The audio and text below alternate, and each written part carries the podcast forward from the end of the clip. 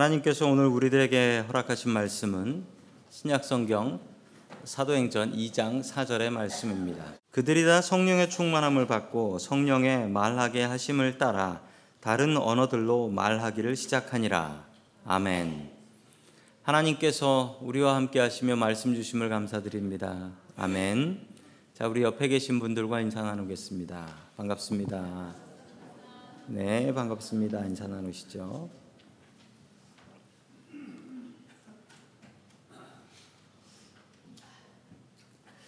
한 2주쯤 전에 특별한 일 하나가 있었습니다. 그 미국에서 정신과 의사로 일하시는 분이신데 그 아내가 한국 분이세요. 주일 저녁에 갑자기 저에게 연락이 왔고 어, 남편은 남편이 예수님을 영접하고 싶어 한다라고 그리고 저에게 영접 기도를 해달라고 부탁을 했습니다. 남편이 하버드 대학을 나오고 정신과 의사를 하는 아주 똑똑한 사람이고 무신론자였습니다. 무신론자였는데 아, 결혼한 후에도 그냥 아내를 따라서 아, 교회를 다니곤 했었습니다. 저에게 영접 기도를 부탁을 했고 어, 제가 그, 그분과 그분의 가정에 가서 영접 기도를 해드렸습니다. 이 영접 기도라는 게 그렇습니다. 제가 이제 한마디 기도하면 예, 영접하시는 분이 한마디 따라하고 이러는 건데 제가 묘한 경험을 했습니다. 어, 제 영어를 미국 사람이 따라하더라고요. 그것도 저 제가 하는 영어보다 훨씬 더 좋은 영어가 나오더라고요.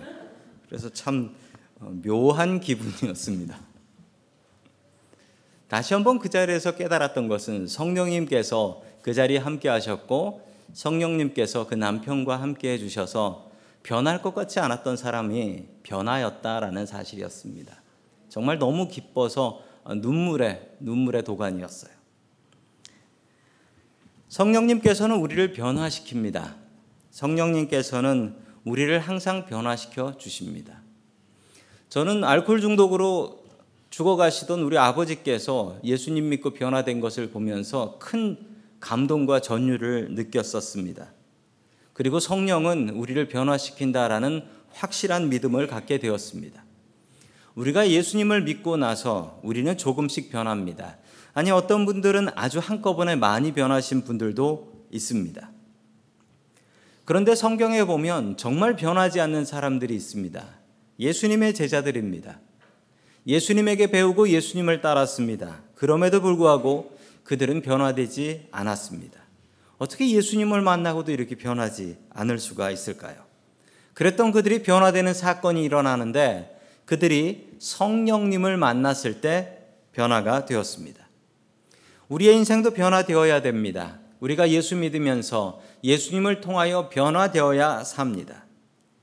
2000년 전 오순절 마가 다락방에 나타났던 그 놀라운 변화의 기적이 오늘 이 시간 우리의 교회와 우리의 가정과 우리의 마음 속에 일어나기를 주의 이름으로 간절히 축원합니다. 아멘. 첫 번째 하나님께서 우리들에게 주시는 말씀은 성령님께서 시키시는 대로 살라라는 말씀입니다. 성령님께서 시키시는 대로 살라. 예수님께서 하늘나라에 올라가시고 어, 제자들은 배신자인 가론 유다를 대신할 마띠아를 뽑아서 12명의 제자를 다시 만듭니다. 그리고 그들은 무엇을 했을까요? 그들이 했던 일은 우리 사도행전 2장 1절의 말씀입니다. 같이 봅니다. 시작. 오순절이 되어서 그들은 모두 한 곳에 모여 있었다. 아멘. 오순절이 되었다라고 합니다. 오순절은 참 많이 들어본 이름이고 또 어떤 교단의 이름이기도 합니다. 유대인들에게는 세 개의 큰 절기가 있습니다. 뭐 여러 절기가 있지만 그 중에 가장 큰 세 개를 꼽자면 6월절, 77절, 초막절이 됩니다. 그 중에 오순절은 없지만 77절은 오순절의 다른 이름입니다. 자, 77절이라는 절기는 그 유대식 이름을 번역을 한 것인데요. 77절은 77에 몇이죠? 네, 49. 네. 77에 49. 49일을 얘기하는 것입니다. 무엇으로부터 유월절로부터 49일이 지난 때라는 뜻입니다. 이게요, 그리스 말로 헬라어로 보면 Pentecost라는 말로 바뀝니다. Pentecost라는 말은 조금 다른 뜻인데 penta가 다섯이라는 뜻이고 그리고 저 오순절 할 때 순 자의 열이 10이란 뜻이에요. 자, 그러면 뭐냐면 5 곱하기 10은 이건 너무 어렵나요? 50이에요, 50. 49일과 50일의 차이는 그 날을 포함하느냐 안 하느냐의 차이예요. 이 날이 무슨 의미냐면요. 6월절로부터 50일이 지난 날은 그 날이 밀과 보리를 처음 거두어 드리는 날입니다. 밀과 보리를 처음 수확하는 날이에요. 첫 소득을 하나님 앞에 드리는 아주 감사하고 고마운 날이 되는 것입니다. 자, 여기서 우리가 시간을 조금 계산해야 될 일이 나옵니다. 예수님께서 십자가에 못 박히셨을 때가 언제냐면 그때가 우리가 예수님을 무슨 절 어린 양이라고 하죠? 6월절 어린 양이라고 하잖아요. 6월절 때였습니다. 그때 사람들 많이 모였고요. 6월절이었어요. 예수님께서 이 땅에 머무르셨던 시간들이 얼마냐면 40일이었다라고 해요. 그러면 그리고 오순절이라고 하면 며칠 차인 거예요? 예수님께서 하늘나라 올라가신 뒤에 10일, 10일 차이예요. 50일에서 40일 빼는 거니까 10일 차이가 되는 것입니다. 자, 예수님께서 하늘나라 가신 뒤 얼마 되지 않았을 때 벌어진 일이었습니다. 그들은 마띠아라는 새 제자를 뽑고 모여서 기도하고 있었지요. 늘 모여서 기도했던 마가의 다락방, 마가의 다락방에 모여서 저들은 기도하기 시작했습니다. 이곳은 예수님과 최후의 만찬을 했던 곳이었습니다. 그리고 예루살렘 교회가 세워져서 모인 곳이었습니다. 오늘 이 장이 정확히 이 마가의 다락방에서 이뤄진 일이다라고는 나오지 않습니다. 그렇지만 늘 예루살렘 교회 이 마가의 다락방에서 모였기 때문에 아마도 이곳에서 일어난 일이라고 생각하며 또 이때 모인 사람들이 120명이라고 2절에는 나와 있지 않지만 1장에 보면 1장에 120명 정도가 모여서 기도했다라는 것을 보며 아마도 저곳에 120명 정도가 모여 있었을 것이다라고 생각을 합니다. 계속해서 사도행전 2장 2절의 말씀 같이 봅니다. 시작. 그때 갑자기 하늘에서 세찬 부는 듯한 소리가 나더니 그들이 앉아 있던 온 집안을 가득 채웠다. 아멘. 정확히 바람은 아니었습니다. 오늘 성경 말씀을 보면 하늘에서 세찬 바람이 부는 듯한 소리지 바람은 안 불었어요. 그냥 소리였어요. 그리고 그 소리가 처음에는 하늘에서부터 막힌 하늘인데 거기서부터 소리가 나더니 그 소리가 온 집안을 가득 둘러찼다라고 이야기를 하고 있습니다. 자, 그 다음에는 좀 다른 차원의 이야기가 나오는데 3절 말씀 같이 봅니다. 시작. 그리고 불길이 혓바닥처럼 갈라지는 것 같은 혀들이 그들에게 나타나더니 각 사람 위에 내려앉았다. 아멘. 이번에는 소리가 아니었고 이번에는 불은 아니었어요. 불길이 솟아오를 때처럼 혓바닥 갈라지는 것 같은 혀들. 이게 도대체 뭘까요? 이거 불길은 아닙니다. 불길은 아니고요. 화면을 보시면 불꽃의 모습이 보이시죠? 저 불꽃을 보시면은 불꽃이 저런 모습으로 잠깐 생기지 저 모습을 절대 유지하진 않죠. 불꽃은 모습이 계속 바뀝니다. 계속 바뀌어요. 자, 그런 모습이라는 것입니다. 절대 불꽃은 아니었어요. 그런데 불꽃이 막 계속 바뀌는 것처럼 그 변화하는 모습이 각 사람의 머리 위에 내려 앉았다라는 것입니다. 저런 불꽃 같은 모습이 각 사람의 머리 위에 앉아서 그 머리 위에서 사람 속으로 들어가게 되었다라는 것입니다. 자, 성령님께서 한 사람 한 사람에게 임하셨던 것입니다. 그리고 그들에게 변화가 일어나게 됩니다. 우리 4절의 말씀 같이 봅니다. 시작. 그들은 모두 성령으로 충만하게 되어서 성령이 시키시는 대로 각각 방언으로 말하기 시작하였다. 아멘. 성령이 충만해진 120명의 교인들에게 나타난 변화는 방언이었습니다. 그런데 그 방언이 어떤 방언이었는지 세번역 성경에는 잘 설명하고 있지요. 또는 다른 언어로라고 이야기를 합니다. 그 뒤에 보면 다른 언어로 이야기한 것을 알 수가 있습니다. 성령 충만의 첫 번째 사건이었습니다. 그 사건에 일어난 증거는 방언이었죠. 그래서 많은 분들은 이렇게 얘기합니다. 우리가 성령이 충만해지면 방언을 하게 된다라고 생각을 합니다. 과연 그런 것일까요? 어느 교도소에서 있었던 일입니다. 어느 교도소에 예수를 처음 믿게 된 사람이 하나 있었습니다. 어떤 죄수가 예수를 믿게 되었는데 이 죄수는 예수 믿는 게 너무 좋았다라고 이야기를 했습니다. 그리고 예수를 믿었으니 나도 세례라는 것을 받아야 되겠다라고 생각하여 세례를 신청했습니다. 어떤 목사님께서 밖에서 오셨는데 교도소 밖에서 그 목사님께서 물을 떠오셔서 물을 자기 머리 위에다가 부으시고 그리고 기도를 하면서 이 죄수에게 이렇게 따라해 보라고 했습니다. 엘렐렐레라고 따라해 보라는 거예요. 기도하면서 엘렐렐레 이걸 계속 따라해 보라는 겁니다. 이 죄수는 너무 이상해 가지고 저 그런 거 할 줄 몰라요라고 했더니 그래도 따라해라고 하면 엘렐렐레 따라하라는 거예요.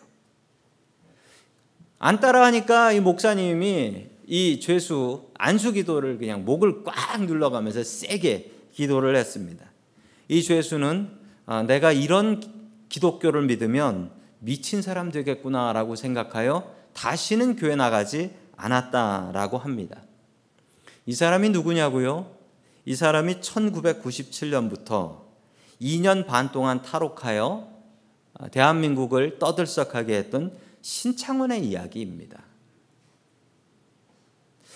예수님 믿고 변화될 수 있는 인생이었는데 방언 기도 때문에 세례 받는 거 포기하고 예수 믿는 거 포기했다라고 해요.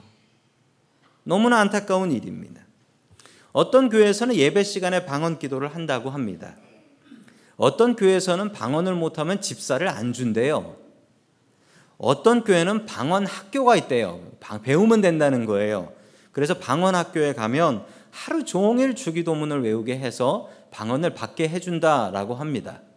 궁금하신 분들은 저에게 오셔서 받아가십시오. 저는 방언 기도를 중학교 때 받아서 방언으로 기도를 합니다. 그런데 제가 신학교에 가서 깜짝 놀랐던 사실이 있습니다. 저는 신학교에 오시는 분들은 다 방언 기도를 하는 줄 알았는데 방언 기도 하는 분들보다 못하는 분들이 훨씬 많더라고요. 더 놀라운 사실은 제가 목사가 되어서 목회를 하다 보니까 훌륭한 목사님들 중에 방언 기도 못하는 분들이 더 많더라고요. 방언 기도는 하면 좋지만 못해도 구원받는 데는 아무 상관없는 기도입니다. 오늘 성경 말씀을 가지고 많이들 오해하십니다. 성경을 성경 그대로 보고 알아야 되는데 자신의 생각으로 성경을 보고 어떤 분들은 자신의 신학을 가지고 그 신학으로 성경을 판단합니다. 성경에서 나온 게 신학이에요. 신학에서 성경이 나오는 게 아닙니다. 내 신학을 가지고 성경을 보면 안 돼요. 성경을 보고 내 믿음과 내 신학을 세워야지. 우리 사도행전 2장 6절의 말씀을 계속해서 같이 봅니다. 시작. 그런데 이런 말소리가 나니 많은 사람이 모여와서 각각 자기네 지방 말로 제자들이 말하는 것을 듣고서 어리둥절하였다. 아멘. 이 방언은 천국의 말이 아니었습니다. 이 방언은 자기네 지방 말이었습니다.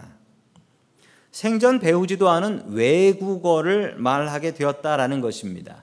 계속해서 7절 말씀 같이 봅니다. 시작. 그들이 놀라 신기하게 여기면서 말하였다. 보시오. 모두 갈릴리 사람이 아니요. 무식한 갈릴리 사람들이 대부분이었습니다. 이들이 14개 국어로 말하는 것을 듣게 된 것입니다. 이 외국어의 의미는 무엇이었을까요? 그리고 왜 하나님께서는 우리 성령님께서는 이 사람들에게 외국어를 말하는 능력을 주셨을까요? 왜 성령님께서는 이 교인들이 성령 충만하게 하셔서 외국어를 말하게 하셨을까요? 다른 기적도 좋을 텐데 왜 하필 외국어일까요? 자, 그 이야기를 알 수 있는 말씀이 나옵니다. 우리 사도행전 2장 9절부터 11절 같이 봅니다. 시작. 우리는 사람과 메대 사람과 엘람 사람이고 메소포타미아와 가파도기아와 본도와 아시아와 부르기아와 밤빌리아와 이집트와 구레네 근처 리비아의 지역에 사는 사람이고 또 나그네로 머물고 있는 로마 사람과 유대 사람과 유대교에 개종한 사람과 크레타 사람과 아라비아 사람인데 우리는 저들이 하나님의 큰 일을 방언으로 말하는 것을 듣고 있어 아멘. 이 말은 천국의 말이 아니었습니다. 이 방언은 외국어였습니다. 그런데 여기저기서 모였던 사람들이 하는 얘기가 자기네 나라 말로 들리는데 그 자기네 말로 들리는 그 말의 내용은 뭐 말도 안 되는 소리들이 아니었고 저들이 하나님의 큰 일을 자기네 나라 말로 말하고 있다라는 거예요. 성령님께서는 120명의 입을 열어서 자기가 가보지도 않고 자기가 배워보지도 않은 외국어를 말하게 하셨습니다. 그 이유가 무엇이었을까요? 그 땅의 이름들을 살펴보면 그 지역들을 살펴보면 알 수 있습니다. 이곳으로 복음이 증거됩니다. 이들이 이곳으로 복음을 증거하러 가게 되었던 것입니다. 즉 성령님께서는 알지도 못하는 말을 말하게 하셔서 그것으로 전도하는 연습을 시키신 거예요. 하나님의 큰 일을 자기가 알지도 못하는 말로 말하여 전도하는 연습을 시키고 그곳으로 보내셨던 것입니다. 제가 미국에 오게 된 가장 큰 이유가 있습니다. 가장 큰 이유는 제가 영어를 배웠고 또 과외 선생으로 영어를 가르쳐도 봤는데 영어 학원을 계속 다니면서 드는 생각이 그래도 내가 영어를 배웠으니 미국에 가서 한번 써봐야 될 거 아니겠나 이런 마음이 계속 들어서 나는 꼭 유학을 가면 독일로 안 가고 미국으로 갈 거다. 이 마음을 품었었습니다. 그 마음 때문에 제가 미국에 오게 되었습니다. 여러분, 성령님께서는 왜 이들에게 외국어를 말하게 하셨을까요? 그리고 그곳으로 전도하고 하러 나가게 하신 성령님의 능력입니다. 주님께서 이들을 통하여 이들의 마음 가운데 예수를 전하고자 하는 마음을 주신 것입니다.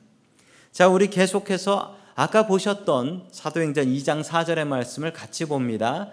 시작. 그들은 모두 성령으로 충만하게 되어서 성령이 시키시는 대로 각각 방언으로 말하기 시작하였다. 아멘. 사도행전 2장 4절은 참 중요한 말씀입니다. 여기서 제일 중요한 말씀이 무엇이냐라고 이야기한다면 많은 분들이 방언으로 말하기 시작했다. 이게 제일 중요하다는 거예요. 여러분 이게 가장 중요한 게 아닙니다. 노란 글씨로 된 성령이 시키시는 대로가 가장 중요한 거예요. 성령이 그들에게 기도를 시키셨으면 기도가 나오는 것이고 성령이 그들에게 전도를 시키셨으면 전도를 하게 되는 것이고 성령이 그들에게 예배를 드리게 하셨으면 예배를 드리는 거예요. 그런데 그때 성령님께서 주신 것이 방언이었던 것이죠. 중요한 것은 성령이 시키시는 대로입니다. 예수님의 제자들의 모습은 어땠습니까? 그들은 예수님의 말씀에도 변화되지 않았습니다. 자기의 마음대로 살았고 예수님을 배신한 사람도 있었고 예수님을 버리고 십자가에서 멀리 도망간 사람도 있었고 그들은 예수님이 시키시는 대로 살지 않았고 자신의 마음대로 살았던 것입니다. 그러나 성령이 충만해진 그들은 그들이 제일 먼저 했던 일은 성령이 시키시는 일에 순종했다라는 사실입니다. 사람마다 자기들의 생각과 자기들의 고집이 있습니다. 자신의 마음대로 생각하고 그 마음대로 예수님도 믿습니다. 종종 저에게 저에게 목사님 말씀에 은혜 받았습니다라고 하는 그 내용도 어떤 분들은 이런 생각으로 은혜 받았다 하시는 분이 있어요. 내 생각과 맞네요. 내 생각과 맞네요. 그럴 때 은혜 받았다라는 말을 사용하시는 분들도 있습니다. 자기의 생각과 다르면 하나님의 말씀도 거역하는 것이 우리 인간들의 모습이 아니겠습니까? 성령 충만하면 성령 충만한 사람은 성령님이 시키시는 대로 합니다. 성령님의 명령을 듣고 그 명령에 순종하며 따라갑니다. 우리가 예수님을 믿기 시작하면 아까 성경에서 보았던 것과 같은 일들이 벌어집니다. 내 마음속에 성령님께서 들어오십니다. 그리고 성령님께서 나에게 말씀하십니다. 네가 이렇게 해야지. 혹은 너 이렇게 살면 안 되지라는 마음을 주십니다. 그 마음을 내 생각으로 누르면 안 됩니다. 주님께서 내 마음에 가책을 주시고 내 마음에 말씀을 주시면 그 말씀에 귀를 기울이십시오. 그리고 순종하십시오.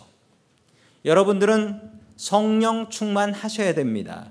그럼을 통하여서 성령님께서 시키는 대로 살아야 됩니다. 성령님께서는 지금도 우리들에게 명령하고 계십니다. 그 명령하시는 소리를 잘 들으시고 그 말씀에 순종하며 살아갈 수 있기를 주의 이름으로 간절히 축원합니다. 아멘. 두 번째 마지막으로 하나님께서 우리들에게 주시는 말씀은 성령 충만한 사람은 성령님께 순종한다라는 말씀입니다. 성령 충만한 사람은 성령님의 말씀에 순종할 수밖에 없습니다. 어느 교회에서 있었던 일입니다.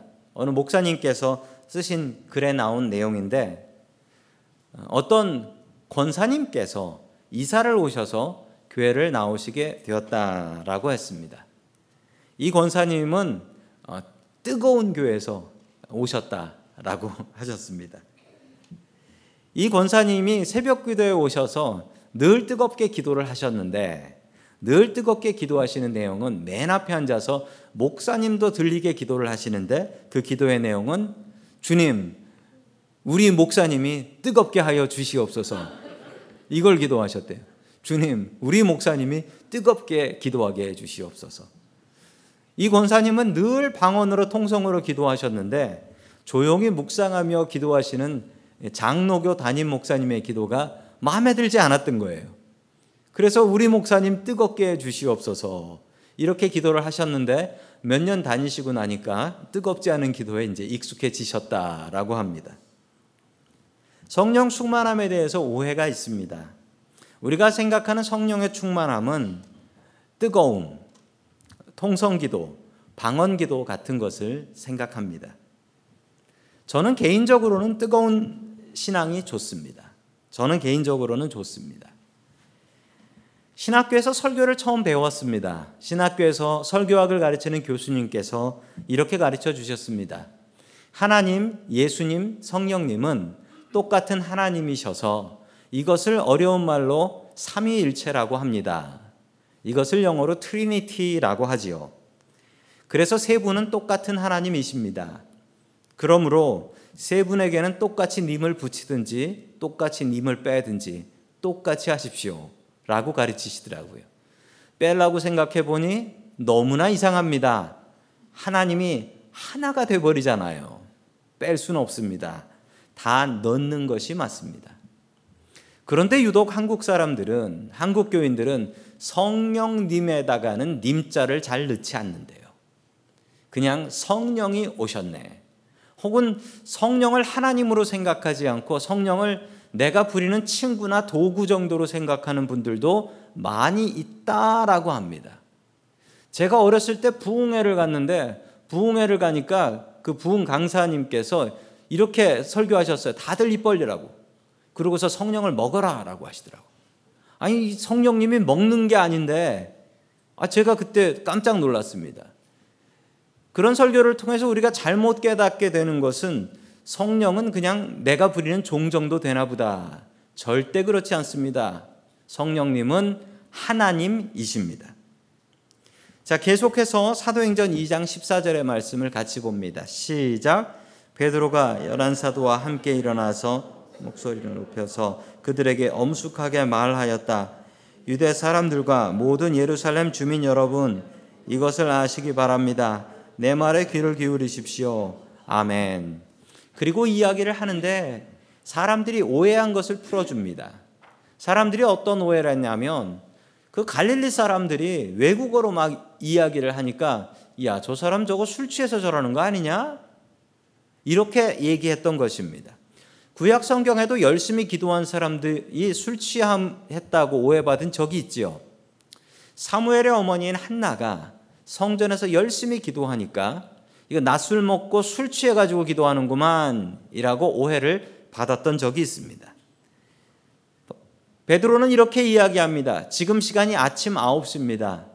술 취했던 사람도 깰 시간인데 이 시간에 지금 술에 취해서 돌아다닐 사람이 어디 있겠습니까?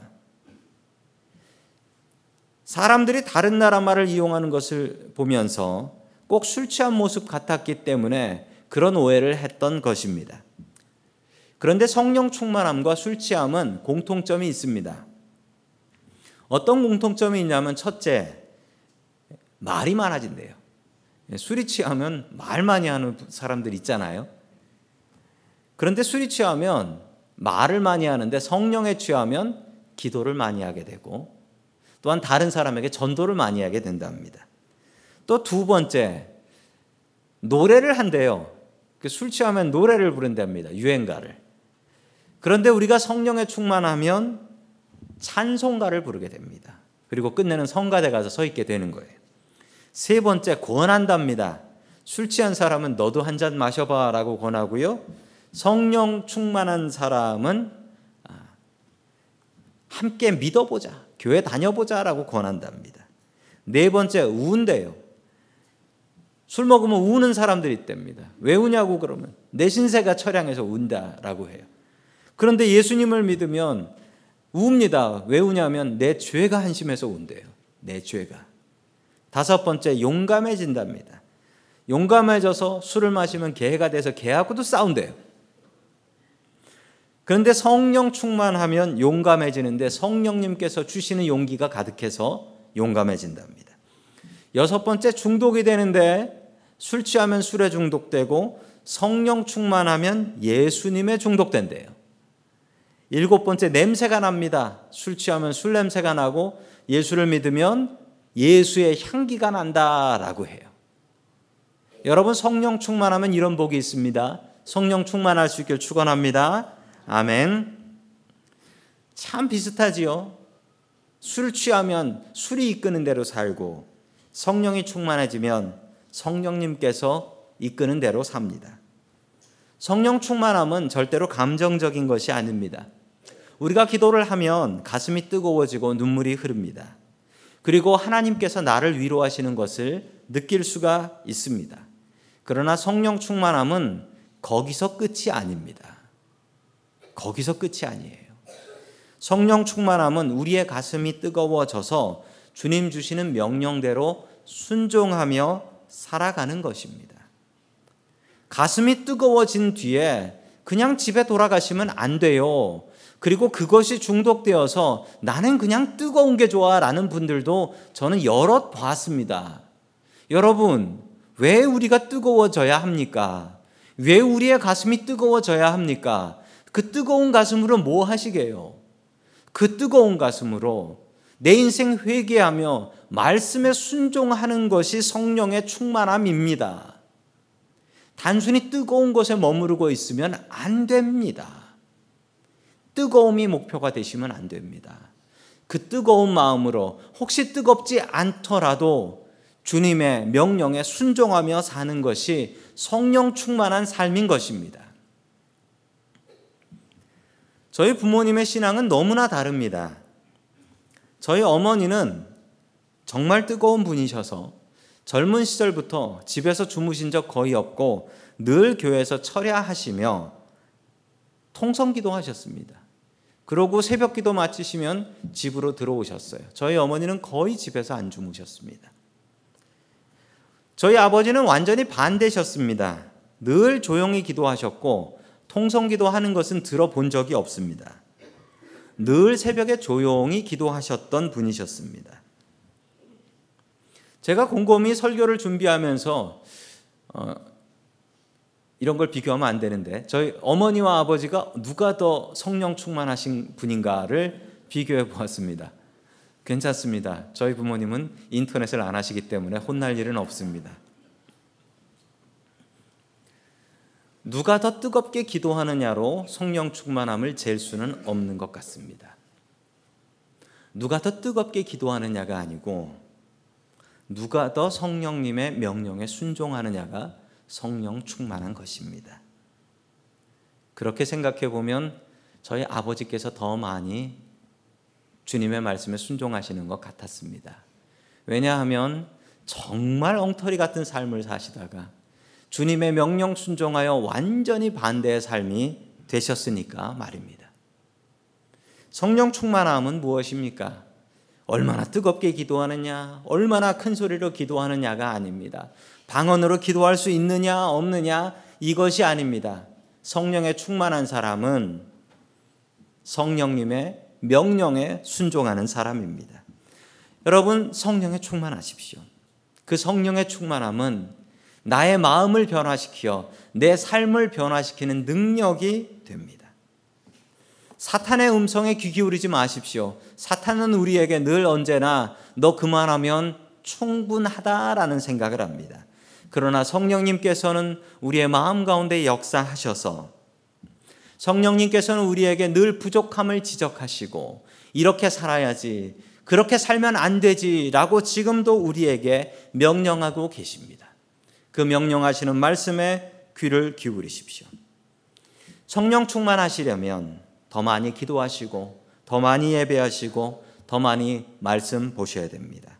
그리고 성령님께서 내 마음속에 주시는 명령을 들으시고 그 명령에 하나하나 순종하며 살아가십시오. 그러면 여러분들은 성령이 충만한 사람 될 수 있을 것입니다.